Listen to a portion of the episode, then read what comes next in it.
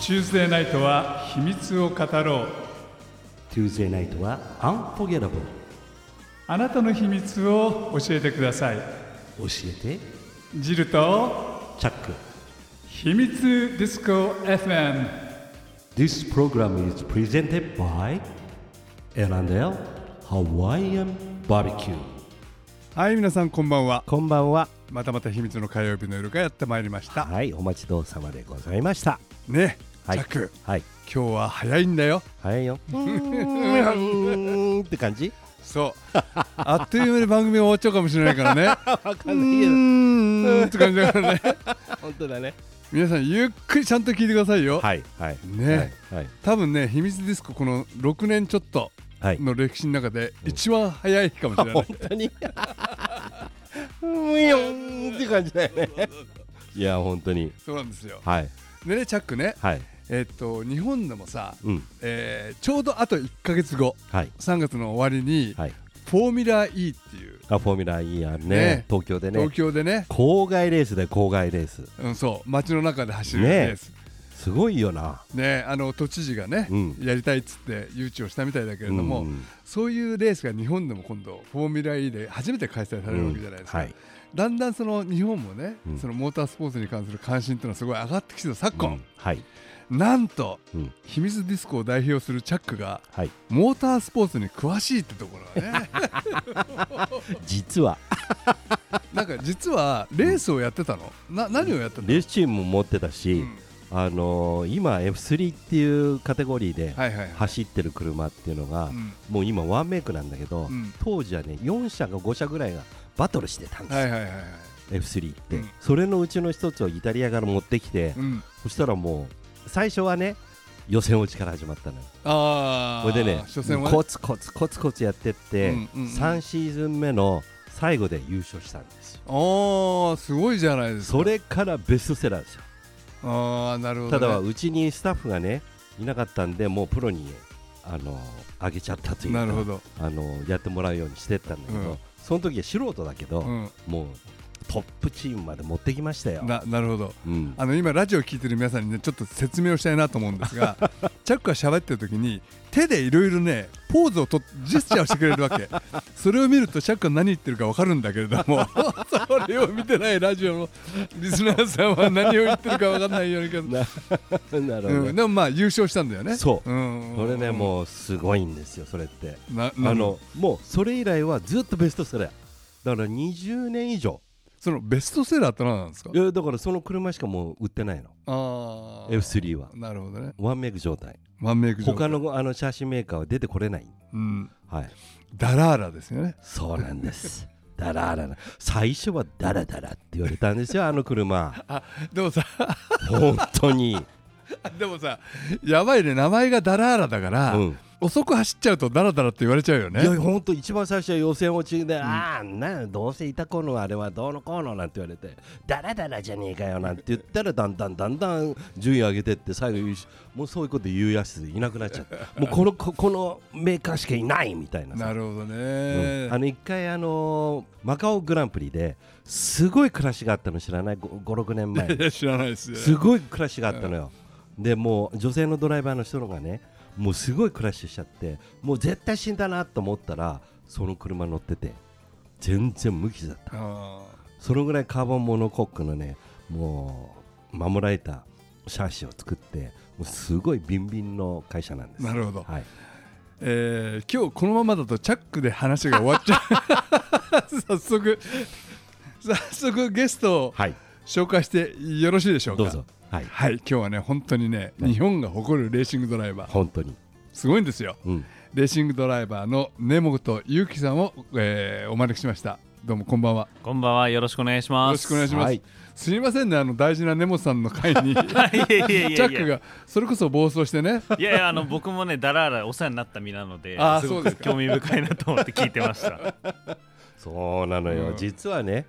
うん頑張ったんですよいやでもじゃあちょっと根本さんのお話、はいどうぞ根本さんはすごいんだよねうんそうなのよ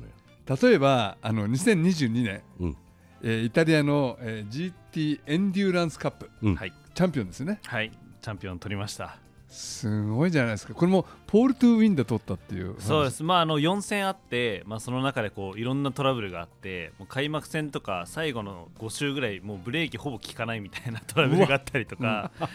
まああのそんな本当いろいろ紆余曲折ありつつあのランボルギーニと一緒にチャンピオン取れたので、ええそれすごく嬉しかったですね。すごいブレーキ効かないレースカーって怖すぎない怖いまあそれはねブレーキとタイヤのねちょっとトラブルでうまくいかなかったんですよね。まあそういうことはよくあるレーシングカーは。うわでもその、えっと、イタリアでのレースではもう根本さん圧倒的に速いっていう噂を聞いてるんですけれどもまあ、あのどうですかねそのイタリアってやっぱり本当にこうレースの本番の一つなので、うんやっぱりレベルも高いし結構こうみんなガツガツくるんで。あはいはい、はい、本当はあのいわゆる日本人のメンタリティだともうぶつけられちゃって終わりみたいなことが多いんですけど、えまあちょっとハンドル握るとあの気性が荒くなるんで、まあ、うんそういう環境の方が 僕は結構あのよくあのなんていうんですかねパフォーマンスを発揮できたんでイタリアではかなりこう、まあ、20年にもチャンピオン取って、えはいで22年もチャンピオン取らせていただいて、ええまあ、そういうふうにこう着実にこうステップを踏んできてるっていう状態ですね。なるほど今あのランボルギーニからご指名を受けて、えっとランボルギーニのヤングプロフェッショナルドラドライバーはい、もう本当光栄ですね。うんはい、嬉しいです。いやすごいことだよこだれって日本人で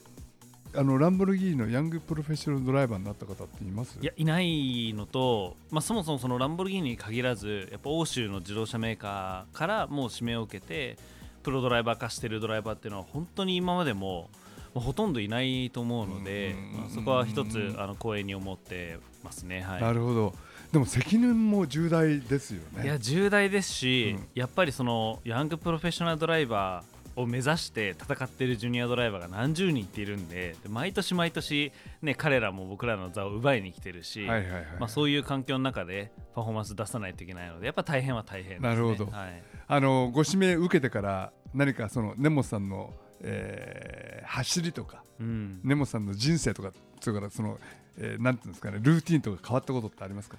いやそれはあんまりなくてやっぱりそのヤングプロフェッショナルドライバーっていうプロドライバー化してあのすごくありがたいことであるんですけどやっぱりその僕らの一番の使命っていうのはやっぱレースで勝つことなんで、はいはいはいでそこへのアプローチってそんな変わんないので、うんうんうんあの特段これが変わったなってことはないんですけど、まあ、強いて言えばあの往復の飛行機とかね今まではもう本当全部自分のスポンサーさんにあのお世話になって自腹で全部自分で予約してはい自分で飛んでってやってたので、まあ、そこをこうランボルギーニ側がねやってくれるっていうのが、まあ、ちょっとこうなんかかっこいいうんうわちょっとこうプロっぽくてープロっぽいねうんいいなって思いながうんそれそのプくロらいだでよすかねうんはいうんでもねさっきちょっとお話を聞いてたんですけどもレーサーさんってのはもう本当に、まあまあ、国内でやってる場合は日本中世界でやってる場合はよ例えばヨーロッパでやってる場合はヨーロッパ中もう移動が大変なんですよいね。や移動がすごいですね本当に、うんもうひたすら運転運転って感じですねねはいその例えば日本からだったらそのランボルギーニの手配の飛行機で行けるけれども、はいヨーロッパ圏内だとご自身で運転して レースレース場を移動するって話を聞いてそうですあのそれこそ一昨年かなあのヨーロッパで2つチャンピオンシップ出ててで結構こう間が1週間とかしかないと日本に帰ってこないでそのままイタリアで、あのまあ、うちの監督のあの家にこう住みながら あの生活してることが多いんですけど、まあ、そうするともう本当車で行って車で帰ってきてうんでまたそれこそ例えばあの本拠地イタリアなんでイタリアからベルギーとかスペインとか、えそういったところにもう車でひたすら行くっていう生活になりますね。うんでもね例えば自分が高速道路走ってる時にね隣で追い抜いてた人がだよプロレーシングドライバーだったってことが分かったらびっくりしますよね。いやでもね、もうね、あのイタリアだとね、怖くて飛ばしてらんないんで、もうあのおとなしく走ってまあー、あ逆にでもねプロのドライバーさんだったらその飛ばさないす。と飛ころばがさあなるんいでしょうね、し、あとあの、まあ、日本人がヨーロッパで事故をして、その事故処理とかめっちゃ大変なんですよ。僕もな何回かあのタイヤパンクしたりとか、レンタカー動かなくなったとかあるんですけど、もうめちゃくちゃ大変なんで、なるほどなるほど。特にね、やっぱりフランスとかイタリアとか、あの英語そんなに話さない国だと、もう本当あの、ジェスチャーでなんとか保険の手続きするとか、なるほどそのことになっちゃうんで、もうなるべくおとなしく走ってます。なるほど。ここで一曲、はい音楽をお届けしてからまた後半お話を伺いたいと思います。はいあのーチャックさん、うんそのレースって、はいその我々から見るとすごい花形でうん憧れのそう世界ねじゃん、レースクイーンがペーンって立っちゃってねあそっちの方ね、 いやいやいやいやいや違うのうん、いやいやレースそのはいはい自動車レースとあかそオりーゃトそレーうスよはい、だけどやってるご本人ってのは、うん、すっごいきっと葛藤とかご苦労があるんじゃないかなと思っていてあのね僕が知ってる限りよあの努力してるなっていうドライバーっていうのは首が太くなってくあーなるほどじゃあるなぜかっていうと G に耐えるためにねこの首をねこまあう練習してるみたい、そうだねようんじゃあちょっとねその辺を根本さんにお尋ねしたはいんいですけれども、まずあのドライバーさんの一番のご苦労って何なんですかいやーそこはどうですかまずはあのーまあちょっとこう人生の話になっちゃうんですけど、やっぱりそのプロドライバーになるっていうのがやっぱり一番大変でプロドライバーになってからもちろんねそのやっぱりそのシートをさっきの話もあったように狙ってくる若手いっぱいいるんで、はいはいあの大変なんですけどあのモータースポーツの世界ってなんか結果を出したからプロになれるみたいな明確ななんかこうレギュレーションみたいなのなくて。うんやっぱりそのチームにこう気に入られたりとかあとはメーカーに所属ができたりとか、まあ、そういったところまでたどり着くっていうのがもうすごく大変、ななるほどうね、ん、やっぱりその地方選手権全日本選手権でそこからオリンピック競技うんの,、ね、その強化選手に入ってみたいな明確なこうルートがあんまりモータースポーツの世界ってなくてあとはあのお金がねやっぱりかかるスポーツツなので。自分の実力を発揮する前にまずはお金を集めないといけないとかそういったところが他のスポーツと違って、まあ、僕もすごく苦労した部分ですね。なるほど、うんあのお金集めっていうのはドライバーさんご自身もやられることがあるんですかいろんな形があるんですけど、うんもう僕は全部自分でもうひたすらあのスポンサー集め頑張ってあとは家族ぐるみであのお金集めだったりとか、まあ、スポンサーさんにあのスポンサー周りをねうん一緒にやったりとか、もうそういうのをそれこそ僕は2012年からもうずっとやり続けてたんでもう10年ぐらいになりますねはい。わあそれは大変ですね、はい、じゃあ本業のレースだけではなくてレース以外のところのご苦労ってのはすごい大きいですよねそうですまあもちろんレースにフォーカスできるぐらい例えばねもうお金の苦労も何にもないですっていう環境を作るのがもちろん一番いいので、ねえあとはもうレーシングカーにひたすら乗りまくれるっていう、んまあ、例えばあの2年前の僕なんかはヨーロッパでね2つ選手権出れてレースウィークも1617あったのであの53周中あのずっとレーシングカーに乗れる機会が結構あったんですよね。はいなんですけどそれこそ去年なんかはそんなにあのレーシングカーに乗れる機会が少なくてだからあの他のスポーツと違って練習がほとんどできないスポーツなんですよあーなねるほ1日レーシングカー持ってきてエンジニアメカニック連れてきてちょちょっと富士スピードウェイでレーシングカーで練習したいですって言うともうすぐ100万200万300万って消えちゃうスポーツなのでやっぱ練習できないっていうところとあのやっぱりレースウィーク以外のところでのこう努力っていうところがもう本当にすごく大事なスポーツだと思いますど。なるほど今のお話聞くとあのドライバーさんだけではなくてメカニックとか、はい周りの人たちのサポートもちろんメーカーさんもそうですよね、はい、いろんな方がこうやって集まって一つの方向性目標に向かってるスポーツだから本当に大変ですよね。そうあのリーダーシップもないといけないし、うんね、こう自己中になっちゃいけないし、うんやっぱりチームスポーツなんでチームで作り上げてきたものの最後の全責任をドライバーがに担うっていうスポーツなので、まあ、そこの責任感とかはやっぱり感じるものはありますね。なるほどはい、あれ一ワンチームって何人ぐらいの方がいるんですかうちのチームはだいたい、えっと、20名から30名ぐらいがあの常にレースウィークはサーキットにいるような形ですね。あじゃあ結構いいますね結構いま大す状態大結状構います態、ううーんうんうんんで監督さんって人もいるんですかそうですね、はい、うちの場合はあのヴィンチェンツォ・ソスピリっていう元 F1 ドライバーがあのやってるチームなのでうん監督もいて、えーマネージャーもいてメカがいてっていう感じですねあの例えばその根本さんがねコースを走っている時に監督とかピットからの指示来るじゃないですか、はい昔はなんか映画見てると変なボードを出してああなはいはいはいんか見せてたじゃないですかありますありますはい今はどうやって指示が来るんですか、基本的には無線で指示が来て、うん、なんか無線がトラブって聞こえないとかっていう時にあのボードを出すっていうのをやってますだからボードまだ見ますよまだまだああそうですはか、無線の場合ってのは英語で来るわけですよねい英語できますねはいあのなんつうんですか300キロ350キロの世界で英語で何か言われて 理理解ができるもんなんですかいねや最初はちょっと大変だったんですけど、うんまあ最近はだいぶ慣れてきて、ままあ、英語で何か言われた時にあのこっちも英語で言い返すとかあのたまにできるようになってきたんで ああではもいすごい大変 そうまあでもあのうまくいってる時はうちのチームは無線ってほとんど入んないんですよ。ああそうですか無線が入ってきた時はなんかもうちょっとタイム上げないといけないとか、前前の車抜かないといけないとかなんかこう現状うまくいってない時にしか無線が入ってこないんで、だからうまくいってると無線何も入ってこないんでな自なる分ほのど走りに集中できるあとあのピットに入るタイミングってのはあれ誰が決めるんですかあれはもううちは監督ですね完全に戦略は監督がやってますねそどどういう時にピットに入ってこなくちゃいけないんですか、えっ、と、まあ、僕がよく出てるレースは3時間のレースうんで1時間を3回っていうのを3人で乗るっていう感じなんですけど、まあ、その1時間2時間っていうところでこの節目になってるところでドライバーの交代をするんですけどそれこそ周りとのラップタイムの状況とか、はいはいタイヤが自分たちの方がちょっと長持ちしてそうだなって時はちょっと伸ばしたりとかあと燃費とか、まあ、そういうのをあのレーシングカーのデータって全部こうデータで送信されてうちのエンジニアが全部見れてるんでああそうなんだそうなんですよでそこからこう状況を判断して監督が決めていくような感じですね。なるほど、はいじゃあタイヤがどのぐらい減ってるかとか燃費がどのぐらいなのかっていうのを全部チームで見れてるわけそうですそうですでもう必要な時にもういきなりボックスボックスって言われるような感じですねうーんす